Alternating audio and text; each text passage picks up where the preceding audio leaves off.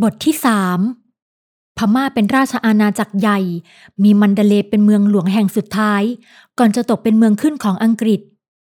แม้อายุการเป็นเมืองหลวงของมันเดเลจะมีเพียง 20 กว่าปี น้อยกว่าเมืองหลวงแห่งอื่น ๆมาก หากทว่า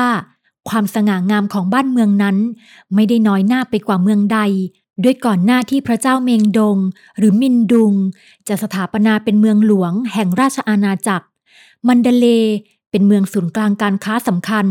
ริมฝั่งน้ำอิรวดีมานานหลายร้อยปีแล้ว เมื่อครั้งยังมีระบอบกษัตริย์ ภายในพระราชวังมันดาเล มีผู้คนพำนักอาศัยอยู่กันมาก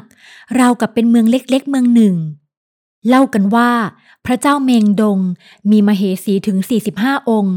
และยังมีเจ้าจอมอีกมากมาย จึงมีพระราชโอรสและพระราชธิดาหลายองค์ เมื่อยายของเอลดา เข้าไปถวายงานในพระราชวัง พระธิดาบางองค์ของพระเจ้าเมงดง อายุเกือบจะ 40 ชันษาแล้ว หากบางองค์ซึ่งเกิดกับเจ้าจอมที่เพิ่งจะแรกรุ่น แม้ไม่มีประวัติศาสตร์ตอนใด เอ่ยถึงพระนามมินพยู หากพิจารณาดูจากลุนตยาของพระนางแล้ว เอลดาพบว่าเจ้าหญิงมีฐานันดรสูงสักด้วยลุนตยาสีชมพูอ่อน ปักลายด้วยไหมสีแดงเข้ม สลับกับเดินเส้นทอง เป็นสีและลวดลายเฉพาะสำหรับพระบรมวงศ์ฝ่ายในเท่านั้น นอกจากลวดลายและเส้นใหม่แล้ว เชิงลุนตยาผืนงาม ยังมีพลอยเม็ดเล็กๆ หลากหลายสี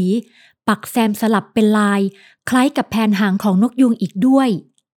เอลดามองดูลุนตยาผืนตรงหน้าแล้ว ได้แต่อ้าปากค้าง ด้วยงดงามราวเนลมิตแทบไม่อยากเชื่อว่า เป็นงานที่เกิดจากการรังสรรค์ของนางเอลวินผู้เป็นยาย น่าเสียดายที่ยายตาบอด เอลดานึก ไม่อย่างนั้น ยายคงจะทอลุนตยางามๆ ขึ้นมาอีกหลายผืน ถึงกระนั้น ความรู้ความสามารถที่ยายมี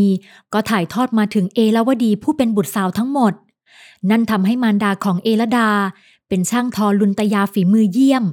และเอลวดีเองก็พยายามจะถ่ายทอดความสามารถนั้น ต่อมาถึงเอลดา หากดูเหมือนจะไม่ประสบความสำเร็จ ด้วยเด็กหญิงชอบอ่านหนังสือและเล่นซุกซนมากกว่า เอลดาค้นพบว่า ตนเองไม่ใจเย็นมากพอที่จะทำงานทอผ้า อันละเอียดประณีตได้อย่างยายหรือผู้เป็นมารดา ประดู่ต้นสูงใหญ่ ผลิดอกบานเป็นช่อสวย สีเหลืองของกลีบอ่อนบางล้อเล่นกับแสงแดดลำสุดท้ายของวัน กลายเป็นสีทองอาราม บรรยากาศรอบกายในตอนนั้น นิ่งสนิท ไม่มีแม้เสียงของสายลมรำเพย แสงเรืองรองของแดดยามบ่าย ส่องต้องลุนตยาในตู้กระจก ราวกับเป็นมนคลังที่สะกดให้เด็กหญิงวัยเก้าขวบ สืบเท้าตรงมาด้วยอาการเลื่อนลอย ดวงตาของเอลดาจ้องมองลุนตยาสีชมพูหวานแน่วนิ่ง ใจนึกปรารถนาอยากจะเปิดตู้เก็บผ้า แล้วหยิบเอาลุนตยาผืนนั้นมาลูบคลำใกล้ๆ เด็กหญิงเดินไปหยุดนิ่งอยู่ตรงนั้น จนลืมว่าเวลาผ่านไปนานแค่ไหน แสงแดดลำสุดท้ายอ่อนลงทุกขณะ หูของเอลดาได้ยินเสียงปีพาดดังแว่วมาจากที่ไกล จมูกของเด็กหญิงได้กลิ่นหอมหวานของดอกเอื้องพึ่ง ดวงตาของเธอรีปรือ ราวคนตกอยู่ในผวัง เอลาเสียงแม่เรียกหาจากชั้นล่างทำให้เด็กหญิงถึงกับสะดุ้งสุดตัว มือที่กำลังจะเอื้อมไปแตะลุนตยาผืนสุดท้ายของยายชะงงักไปในทันใดนั้น เอลดาสั่นศีรษะอย่างงุนงง ทุกอย่างเลือนราง เหมือนคนเพิ่งตื่นนอนจำไม่ได้ด้วยซ้ำว่าขึ้นมาอยู่บนบ้านชั้นสองได้อย่างไร เอลาแม่กลับมาแล้ว ลูกอยู่ที่ไหน แม่ซื้อปลาตามาฝากปลาตา เอลดาทำตาโตด้วยความตื่นเต้น หันหลังให้กับตู้กระจกทันใด ก็ปาลาตาหรือโรตีทอดเป็นของหวานสุดโปรดของเด็กหญิง เอลดาลืมเรื่องลุนตยาเสียสนิท เด็กหญิงวิ่งโครมครามลงไปหามารดาชั้นล่าง ทิ้งให้ผ้าลุนตยาผืนงาม ยังคงนอนสงบนิ่งอยู่ภายในตู้ท่ามกลางแสงแดดลำสุดท้ายของยามสนธยา เอลดาใช้เวลาทำข้อสอบไม่มากเท่าที่คิด เพราะสามารถตอบคำถามได้หมดทุกข้อ เหมือนกับมีพระ ดนใจให้เธออ่านหนังสือตรงกับสิ่งที่เขาสอบถาม ด้วยเหตุนี้เมื่อเดินออกมาจากห้องสอบ สีหน้าของเด็กหญิงจึงเต็มไปด้วยรอยยิ้มระรื่น ขณะที่อภิญญาเพื่อนสนิท ได้แต่ทำหน้านิ้วคิ้วขมวด ปวดท้องหรือไงพิญญา เอลดาทัก ปวดหัวต้องหอก เด็กหญิงร่างอ้วน ตอบพลางถอนใจ ขอสอบอะไรไม่รู้ยากยาก ตอบไม่ได้สักข้อเดียว ว่าแต่เธอเธอเอละ ยิ้มแบบเนี้ยสงสัยตอบได้หมดเลยสิท่า ก็พอทำได้ เอลดาพึมพำไม่กล้าตอบเพื่อนไปตามตรงว่าอันที่จริง หล่อนตอบข้อสอบได้หมดทุกข้อ โดยไม่อยากให้อภิญญาเสียกำลังใจ พอทำได้ของเอละแปลว่าทำได้หมดทุกข้อ อภิญญารู้ดี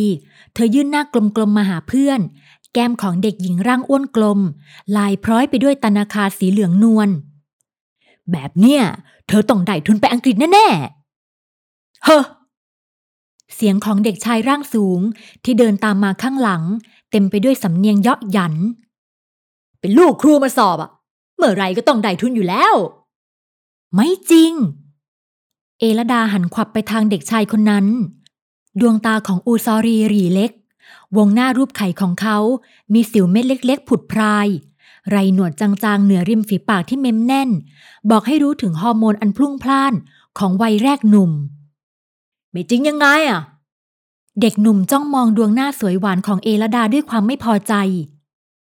แม่ของเธออาจจะขี้โกง แอบเอาข้อสอบมาบอกลูกสาวก็ได้ ไม่จริง เอลดากำหมัดแน่น แม่ของฉันไม่ทำแบบนั้นหรอก ใครจะเชื่อ เด็กชายอูซอรีลอยหน้า เขาเป็นเพื่อนนักเรียนอยู่โรงเรียนเดียวกับเอลดา หากเพื่อนทั้งห้องไม่มีใครชอบหน้าบุตรชายพลตรีอูซอนคนนี้นัก โดยอูซอรีมีนิสัยเกเร ชอบดูถูกและเอาเปรียบเพื่อนคนอื่น แต่กระนั้นก็มีเด็กชายหลายคนยอมสวามิภักดิ์ทำตนเป็นลูกสมุนของอูซอรี เพียงเพื่อเห็นแก่ความสะดวกสบาย และของกำนันเล็กๆ น้อยๆ ที่ลูกชายในพลมักจะนำมาแจกจ่ายในหมู่พวกของตนเองเสมอๆ อยากคิดว่าคนอื่นจะเหมือนกับตัวเองสิ อูซอรี เอลดาจ้องมองอีกฝ่ายโดยไม่ลดละ แม่ของฉันไม่เคยคดโกงบ้านเมือง ใจดำอมหิตเหมือนพ่อของเธอ เอละดา อูซอรีคำราม เธอว่าใครอะใครก็ได้ที่โกงชาติ โกงประชาชน เด็กหญิงเชิดหน้าใส่อีกฝ่ายโดยไม่กลัวเกรง ถ้าจะมีใครโกงแล้วก็ แม่ของเธอนั่นละ่ะ ที่ขี้โกง แอบขโมยเอาข้อสอบมาบอกลูกสาว อูซอรีตะโกนเสียงดัง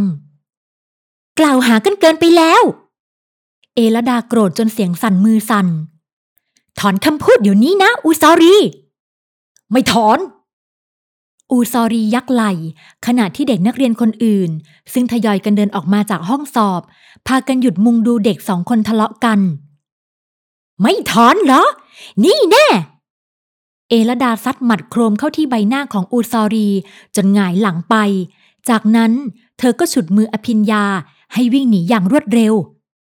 พิญญาหนีเร็ว โอ้ย เสียงอูซอรีร้องดังลั่น ยกมือขึ้นกุมจมูก เฮ้ย อูซอรีตะโกนบอกสมุนเสียงอู้อี้ เจ็บตัวไม่เท่าไหร่ เจ็บใจนั้นมากกว่า ยืนเซ่อกันอยู่ได้ ตามไปลากตัวยายเด็กนั่นกับใบฉันเดี๋ยวนี้ ลูกน้องของอูซอรี วิ่งไล่กวดตามหลังเด็กหญิงทั้งสอง ขณะที่เอลดาและอภิญญา วิ่งแนบแบบไม่คิดชีวิตเอลดาชำนาญในพื้นที่มากกว่าพวกของอูซอรี เด็กหญิงชุดอภิญญา วิ่งออกจากโรงเรียน ลัดเลี้ยวไปตามตรอกซอกซอยในตลาด เลี้ยวซ้ายเลี้ยวขวา พาวนไปรอบตลาด เข้าซอยนั้นโผล่ตรอกนี้ จนสุดท้ายพักพวกของเด็กชายร่างสูงก็ตามไม่ทัน ตายแล้วตายแล้ว อภิญญาร้องโวยวาย สลับกับอ้าปากหายใจหอบ เอละเธอนี่หาเรื่องแท้ๆ ต่อไปนี้จะอยู่สุขกันไหมนะ ปิดเทอมแล้วไม่เป็นไรหรอก เอลดาหอบไม่แพ้เพื่อน ชกใครไม่ชก ไปชกอูซอรี ประเดี๋ยวได้กลายเป็นเรื่องใหญ่แง่แง่ อภิญญายังบ่นไม่ขาดปาก รับรองว่านายพลอูซอนต้องไม่ปล่อยเธอไว้แน่ ไปชกลูกชายหัวแก้วหัวแหวนของเขาแบบนั้นน่ะ ฉันไม่กลัว ปากก็ว่าไม่กลัว หากดวงหน้าของเอลดา ซีแทบไม่มีสีเลือด อูซารีไม่กล้าไปฟ้องพ่อหรอกพิญญาคืนเขาเอาเรื่องที่โดนผู้หญิงชกไปฟ้องพ่อ รู้ถึงไหนไอถึงนั่น ก็ว่าไม่ได้นะ อภิญญาทำคอย่น เหลียวมองพ่อค้าแม่ขายที่อยู่รอบกาย เอลดาพาวิ่งหนีมาไกลถึงกลางตลาด พ่อของอูซอรีน่ากลัวจะตาย เอลดาฟังแล้วได้แต่นิ่งงัน ข่าวกองพันทหารของพลตรีอูซอนกวาดล้างชนกลุ่มน้อยและชาวไทยใหญ่ ที่พยายามจะแยกดินแดนของตนออกไปจากพม่า มีมาให้ได้ยินอย่างต่อเนื่อง ทั้งจากข่าวในหน้าหนังสือพิมพ์ และข่าวที่นาเลทจี ซึ่งรับราชการอยู่ในกองพันของพลตรีอูซอน ชอบนำมาเล่าให้ทุกคนทางบ้านฟังด้วยความภาคภูมิใจ ก็ให้รู้ไป ว่าเขาจะกล้ามารังแกเด็กผู้หญิง ที่ไม่มีทางสู้อย่างฉัน เพียงเพราะฉันไปชกหน้าลูกชายของเขา เอลดาทำใจดีสู้เสือ เด็กหญิงหันซ้ายแลขวา อย่างจะให้แน่ใจ เมื่อเห็นว่าไม่มีอูซอรีและพักพวกตามมาแล้ว เด็กหญิงก็ดึงมือของเพื่อนสนิท ไปหลบที่บ้านฉันก่อนดีกว่า รอจนเย็นๆ ค่อยกลับบ้านของพิญญา บ้านของเอลดา มีรั้วรอบขอบชิด อยู่ติดกันกับวัดใหญ่ที่ประดิษฐานพระมหาเมียมุนี ต่อให้เป็นนักเลงเกกมะเรเกเรเพียงใด พวกของอูซอรีไม่กล้าทำอะไรบุ่มบ่ามแน่ ดีเหมือนกันน่ะ อภิญญาเห็นด้วย เพราะทางกลับบ้านของเธอจะต้องย้อนไปทางโรงเรียนที่เป็นสนามสอบชิงทุน นั่นหมายถึงว่า อภิญญาอาจจะพบเข้ากับบรรดาพักพวกของอูซอรีที่ยังรออยู่แถวนั้น จากตลาดสดเดินกลับบ้านของเอลดาไม่ไกลมากนัก ระหว่างทางกลับบ้าน เด็กหญิงทั้งสอง แวะซื้อเย่แคชอง ไอศกรีมแท่งสี่เหลี่ยม ที่คนขายใช้มีดตัดเป็นก้อน และมีไม้เสียบสำหรับถือรับประทานอย่างเพลิดเพลิน พอกินไอศกรีมหมดแท่ง เด็กหญิงทั้งสอง ก็เดินมาถึงบ้านของเอลดาพอดี แม่ไปสอนหนังสือยังไม่กลับ ยายนอนพักอยู่ในห้อง บ้านหลังใหญ่จึงเงียบสงัด มีเพียงเสียงใบไม้สายไหว ยามที่สายลมสะบัดผ่าน หิวน้ำจัง อภิญญาบน ไอศกรีมรสหวานจัดทำให้คอแห้ง เด็กหญิงแวะหยิบกระบวยตักน้ำจากเยช่างซิงหรือร้านน้ำที่ตั้งอยู่หน้าบ้านดื่มเข้าไปอึกใหญ่ คนพม่านิยมตั้งเย่ชางสิงไว้หน้าบ้านสำหรับให้ผู้คนที่เดินผ่านไปมา ได้อาศัยดื่มกิน ร้านน้ำหน้าบ้านของเอลดาอยู่ใต้ร่มประดู ลักษณะเป็นหิ้งมุงหลังคาที่พื้นปูทราย และมีโอ่งดินเผาวางไว้ พร้อมกับกระบวยสำหรับตักน้ำดื่ม การทำร้านน้ำให้ผู้คนได้ดื่มกิน ถือเป็นการทำทานที่คนพม่านิยม เริ่มมาตั้งแต่สมัยอังวะ เชื่อกันว่า การบริจาคน้ำดื่ม จะทำให้เจ้าของบ้านได้อานิสงส์ช่วยให้ปราศจากภัยทั้งปวง ผู้เฒ่าผู้แก่เล่าสืบต่อกันมาว่า กุศลจากการบริจาคน้ำนั้น มีสิบประการ คือ มีอำนาจวาสนา มั่งมีสีสุข มีบริวารแวดล้อม ผิวกายนุ่มนวล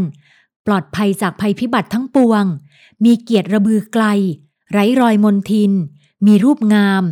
หากทำการค้าขายก็จะมีกิจการราบรื่น และทำให้เกิดความสุขสงบทั้งกายและใจ ขณะนั้นเองที่เอลดารู้สึกถึงสายตาของใครคนหนึ่งกำลังจ้องมองมาอย่างแน่วนิ่ง เมื่อหันไปทางฝั่งตรงข้ามถนน ก็เห็นเด็กชายรูปร่างสูงสง่าคนนั้น นั่งอยู่ที่หน้าบ้านของเขา ดวงตาของตินเทพ มองเอละดาไม่กระพริบ ก่อนจะแลเลยมาทางอภิญญาอย่างสงสัย และสุดท้าย เขาก็เงยหน้าขึ้นมองบนบ้านชั้นสองแบเอลดาแลบลิ้นใส่เด็กชาย หากตินเทพยังคงนั่งนิ่ง ราวกับกลายเป็นรูปปั้นไปแล้ว อ้าว อภิญญาหันไปมองเด็กชาย พร้อมกับทำตาโตด้วยความสนใจใคร่รู้ ตินเทพไม่ได้ไปสอบชิงทุนกับเขาด้วยหรอ ไม่ได้ไป เอลดาตอบสั้นๆ น่าเสียดาย อภิญญาทำซุ้มเสียงราวกับผู้ใหญ่ มีแต่คนอยากได้ทุนนี้ ตินเทพเรียนเก่ง น่าจะลองไปสอบดู ได้ยินว่าเขาจะไปเรียนต่อที่กรุงเทพ เอลดาพูดตามที่ได้ยินผู้ใหญ่คุยกัน เหรอ ท่าทางของอภิญญาดูตื่นเต้น ถ้าไม่ได้ทุนของสถาบันเซาเดอร์ แม่ก็ว่าจะส่งฉันไปเรียนต่อที่กรุงเทพเหมือนกัน เอละไปด้วยกันนะไม่รู้สิ เอลดาทำหน้าเศร้า ถ้าไม่ได้ทุนของสถาบัน ฉันคงเรียนต่อที่มหาวิทยาลัยมันดาเลนี่ละ บ้านฉันไม่ค่อยมีเงิน แม่คงไม่ส่งให้ไปเรียนต่างประเทศหรอก ครอบครัวของอภิญญาถือเป็นผู้มีอันจะกิน มีกิจการค้าขายอัญมณีใหญ่โตในมันเดเล การจะส่งลูกสาวไปเรียนเมืองนอก จึงไม่ใช่เรื่องยาก แม่ของเอละไม่อยู่ เราขึ้นไปเล่นแต่งตัวบนชั้นสองกันดีไหม เด็กหญิงร่างอ้วนชวนเอลดา แม้แม่จะเคยห้ามเอาไว้ ว่าไม่ให้หยิบผ้าโบราณมาเล่น หากในยามที่ผู้ใหญ่ไม่อยู่บ้าน อภิญญาและเอลดา มักจะแอบขึ้นบันไดไปชั้นสอง แล้วหยิบผ้าโบราณ กับเครื่องประดับจากตู้กระจก มาสวมเล่นกันอยู่บ่อยๆ ตามประษาเด็กหญิงผู้รักสวยรักงาม ไปสิ เอลดาทำตาวาว คร่ำเคร่งอ่านหนังสือมาหลายวันแล้ว ได้เล่นสนุกแบบนี้บ้าง นับว่าดีไม่น้อย เด็กหญิงชะโงกหน้าไปดูยาย เพื่อให้แน่ใจว่านอนหลับอยู่จริง ๆ ก่อนจะเดินนำหน้าเพื่อนสนิท ขึ้นบันไดไปยังห้องเก็บผ้าชั้นสอง ทันทีที่ย่างเข้าไปในห้อง กลิ่นหอมของดอกไม้บางอย่าง ก็อวนตลบ ดูเหมือนจะมีเอลดาคนเดียวเท่านั้น ที่ได้กลิ่นหอมนั้น เพราะเมื่อเด็กหญิงหันไปทางอภิญญา ก็เห็นอีกฝ่ายทำหน้าเฉยๆ เหมือนไม่มีอะไรเกิดขึ้น เด็กหญิงทั้งสอง แยกย้ายกันเดินดูผ้าที่เก็บไว้ในหีบและตู้กระจก ต่างเลือกหยิบเอาผืนที่พึงใจ มาสวมเพื่อแสดงบทบาทต่างๆ กันเหมือนเล่นละคร ผืนไหนดีนาะอภิญญาพึมพำวันนี้ฉันอยากเป็นเจ้าหญิง ส่วนเธอเป็นนางกำนันของฉัน ตกลงไหมเอละ ไม่ตกลง เอลดาสายหน้า เธอเป็นเจ้าหญิง ฉันก็เป็นเจ้าหญิงได้เหมือนกัน เราเป็นเจ้าหญิงมาจากคนละแคว้นดีกว่า ว่ายังไงพิญญา เด็กหญิงหยิบเอาหญิงซิอิงจี เสื้อแบบผ่าอก มาสวมทับเสื้อตัวเดิม เธอกำลังมองหาผ้าผืนยาวสำหรับทำเป็นปวา ผ้าคล้องคอ จะแต่งตัวเป็นเจ้าหญิง ปวาก็ต้องสวยงามเป็นพิเศษไม่เหมือนผู้ใด ฉันอยากได้ปวาเป็นผ้าลูกไม้ เธอว่าดีไหมพิญญา เอลดาขอความเห็นจากเพื่อน ว่ายังไงหึพิญญา ถามทำไมไม่ตอบ เธอกำลังทำอะไรอยู่ ตกลงได้ผ้าที่ถูกใจแล้วหรือยัง เด็กหญิงรู้สึกว่า อภิญญาเงียบจนผิดปกติ ก็เลยวางปวาผืนยาวในมือ เดินอ้อมตู้ที่ตั้งขวางชะโงกหน้าไปที่กลางห้อง แล้วก็ต้องสะดุ้งตกใจ เมื่อเห็นภาพตรงหน้า อุ้ย อภิญญาเปิดตู้กระจกที่ตั้งกลางห้อง แล้วหยิบเอาลุนตยาโบราณสีชมพูสวยออกมาคลี่ ก่อนจะสวมทับผ้าสิ้นที่นุ่งอย่างรวดเร็ว ยา เอลดาร้องห้าม หากไม่ทันการเสียแล้ว